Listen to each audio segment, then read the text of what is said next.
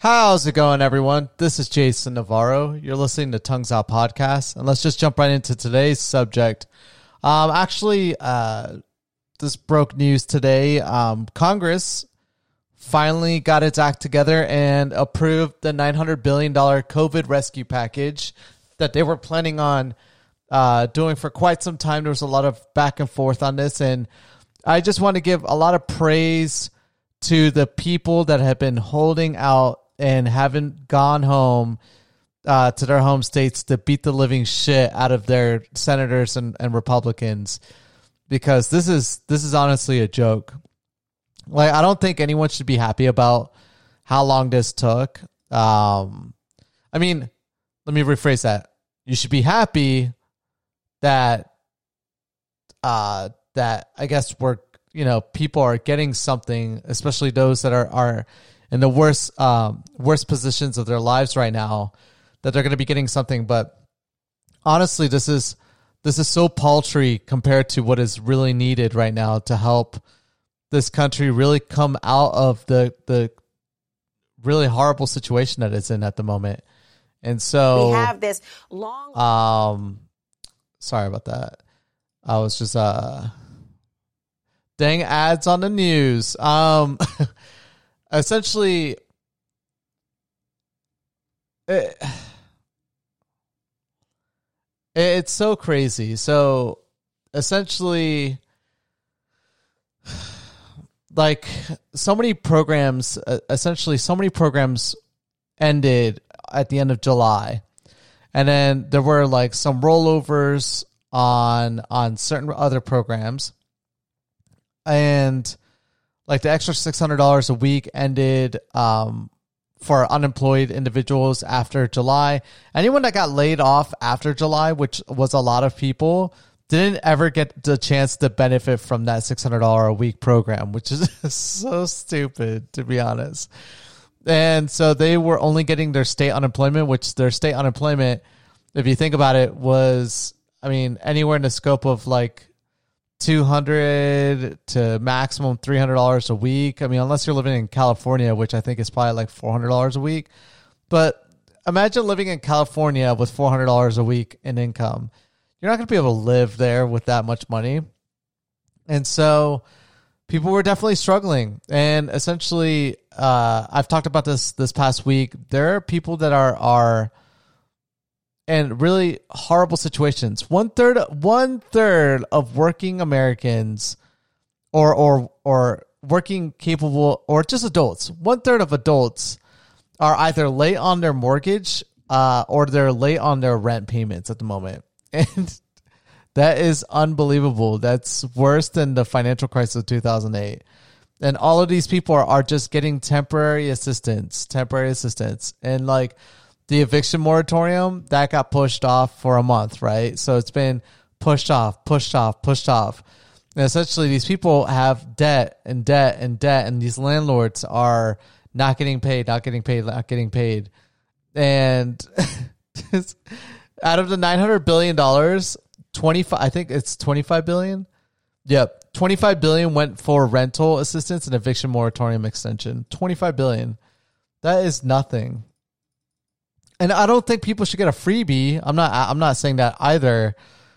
But uh, something needs to be done. And if that does mean a freebie for everyone, then then it needs to be given to them because the worst case scenario is letting all of these people at the end of the eviction moratorium just go get kicked off to the curb and, and get evicted by their landlords. The landlords are scrambling to get people to, to become new tenants in their, their properties. Property value depreciates dramatically. I mean, you're talking about one of the worst case scenarios ever.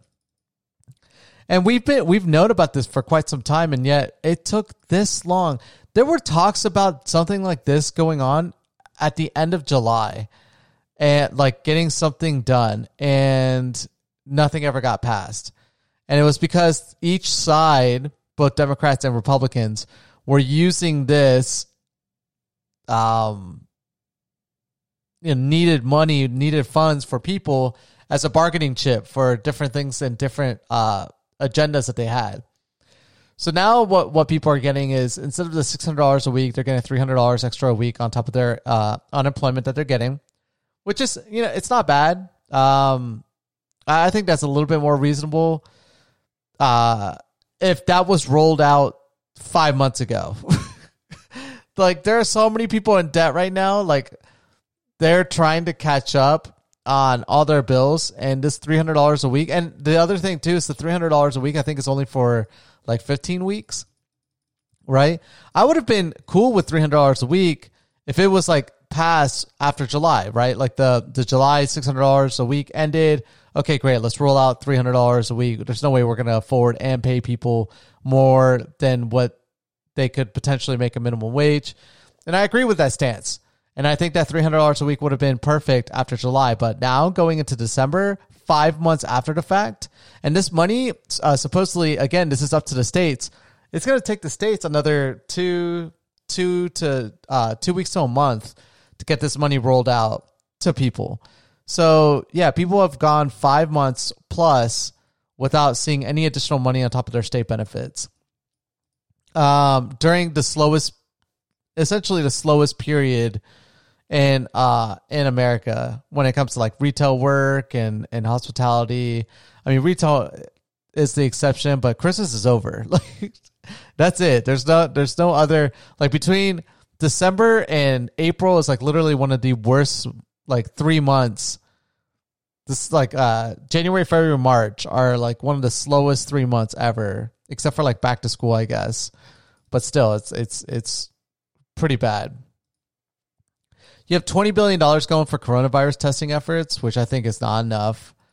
Uh, I, just when you hear that number, it just doesn't sound enough. Like I feel like we should be putting a lot more money behind like getting immediate testing because one of the ways that you can reduce the impact of this of this pandemic is getting like super fast testing, like where you get tested and within an hour or less you know exactly if you're infected or not. Like if we can and make that cheap enough where people can constantly be doing this, right?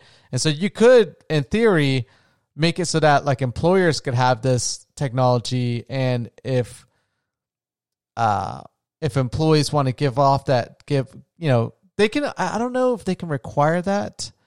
That's it's such a gray area. Like I don't know like the whole forcing people to have a vaccine to work, I don't think is allowed. And maybe testing, I guess is taking temperature going too far? I don't I don't know. It's all, it's such a gray area. But I think because of pandemics like you some things can like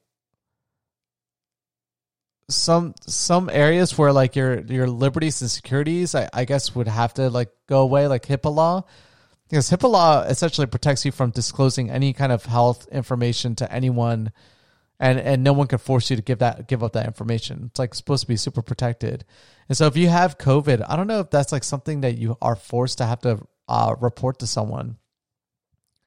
I think it's kind of fucked up if you don't, but I don't think it can be forced upon you to uh, report that as well. I don't know. It's weird. I have to look up look that information up.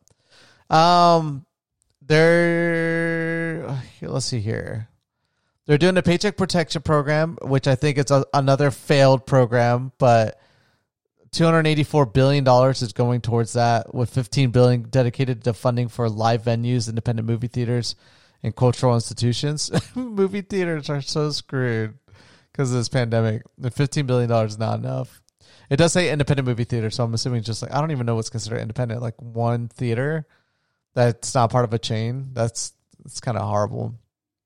Um, and two hundred eighty four billion dollars, I don't think it's enough at this point. With so many businesses struggling, like I honestly don't think that this is enough money. Like this money, this would have been perfect if they rolled this out at the end of July, and just kind of it, it would have cost the country absolutely not that much more income or not that much more in uh, expenditures if they had done this in July. But because they're doing it now, it just doesn't seem like it's enough. It doesn't. It's it's like too late at this point. It's it's good that something at least came out, but it just it doesn't seem like it's going to make any level of difference. And I, it sounds like a lot of economists are also seeing eye to eye with that as well because the markets just did not take well to this. Food stamps uh, increasing, I guess that's good. Um, a tax credit to support employers offering paid sick leave. Okay. $7 billion to bolster broadband access to help Americans connect remotely during the pandemic. That's cool. I don't know if $7 billion is going to do anything, but um, will rescind $429 billion in unused funds provided by the CARES Act for the Federal Reserve's emergency lending facilities. I guess they're taking back $429 billion that wasn't used. Is that what that means? um, 82 billion for education providers like schools and colleges, including aid to help reopen classrooms safely, and 10 billion for child care assistance. These numbers just don't seem like they're enough. 20 billion to buy vaccines and make the vaccine available on no charge for anyone who needs it. Who's that that part doesn't make sense to me. Who needs it? I mean, technically you would argue that every American needs it so we can get back to a normal lifestyle, but okay. 8 billion like if you charge people for a COVID vac- COVID-19 vaccine within the next 2 years, that's just really stupid. Honestly.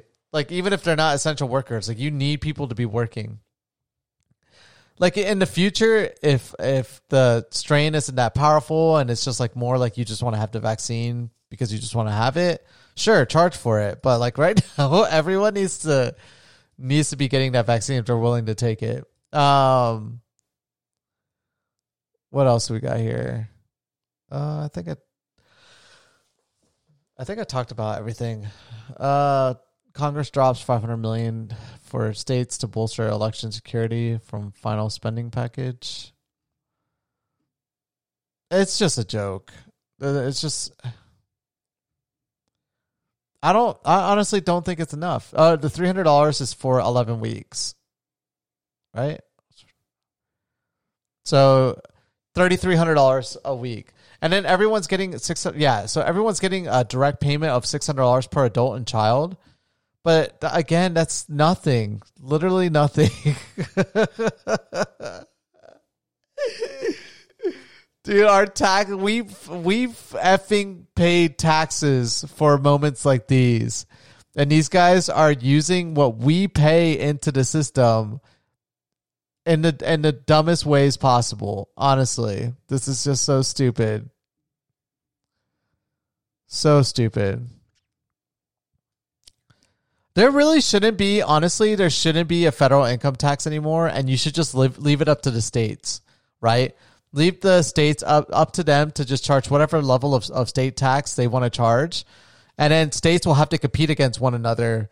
But like, uh, and then you could maybe have like a small federal tax, like maybe 2%, 3% to pay for like the military and like Medicare handled by the states. Uh, like uh, Social Security handled by the states. You know, give them a, a tax credits to people and and just let the states handle it, right?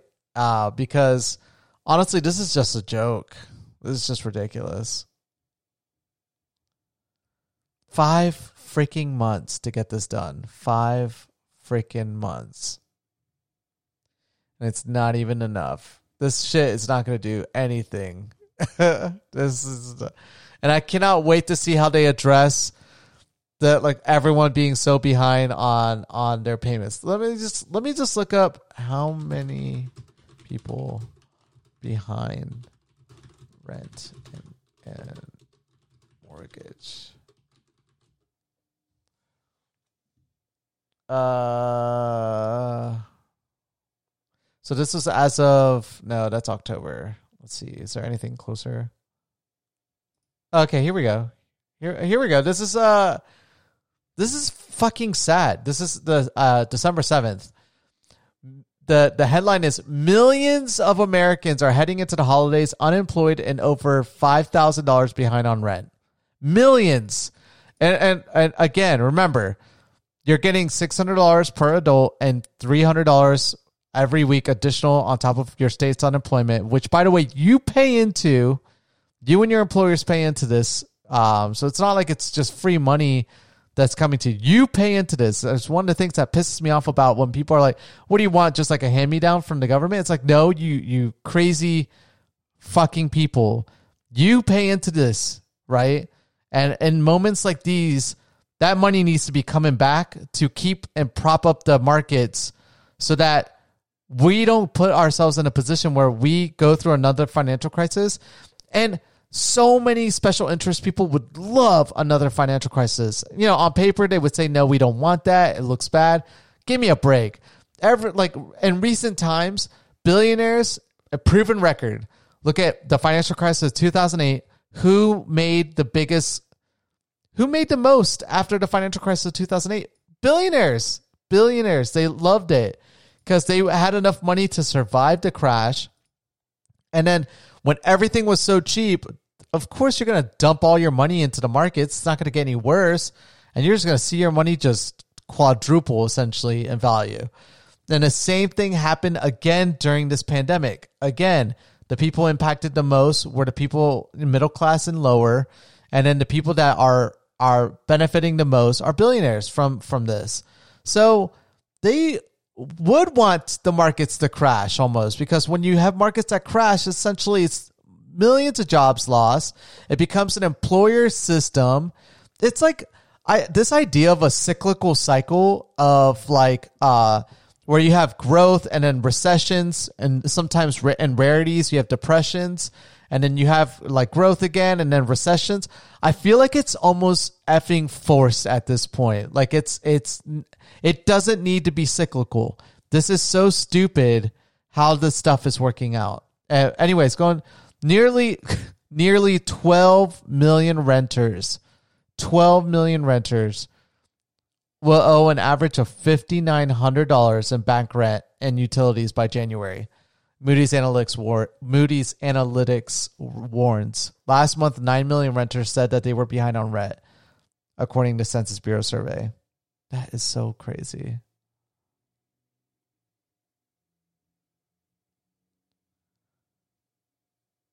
That is so wild.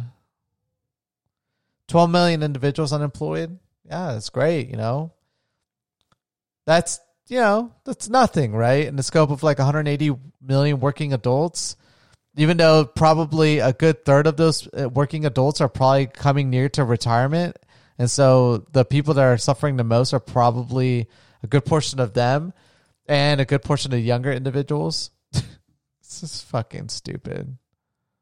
This is crazy. Look at the housing debt among unemployed renters has spiked. In March, $558 behind. April 715, May and then it just it goes up, up like in July two thousand and uh, eighty dollars. September thirty three hundred dollars. In December fifty four hundred effing dollars. Is the average. There are some people that are probably higher than that. Clearly, if that's the average, there are probably people that owe like ten thousand, twelve thousand dollars. And these people are they're never gonna pay it. They're never going to pay it. And so they're going to get evicted eventually because there's not a program out there that's going to re- like give them back to pay for that. It's so stupid. This fucking like honestly, if you think that things are going to get better, 2021 is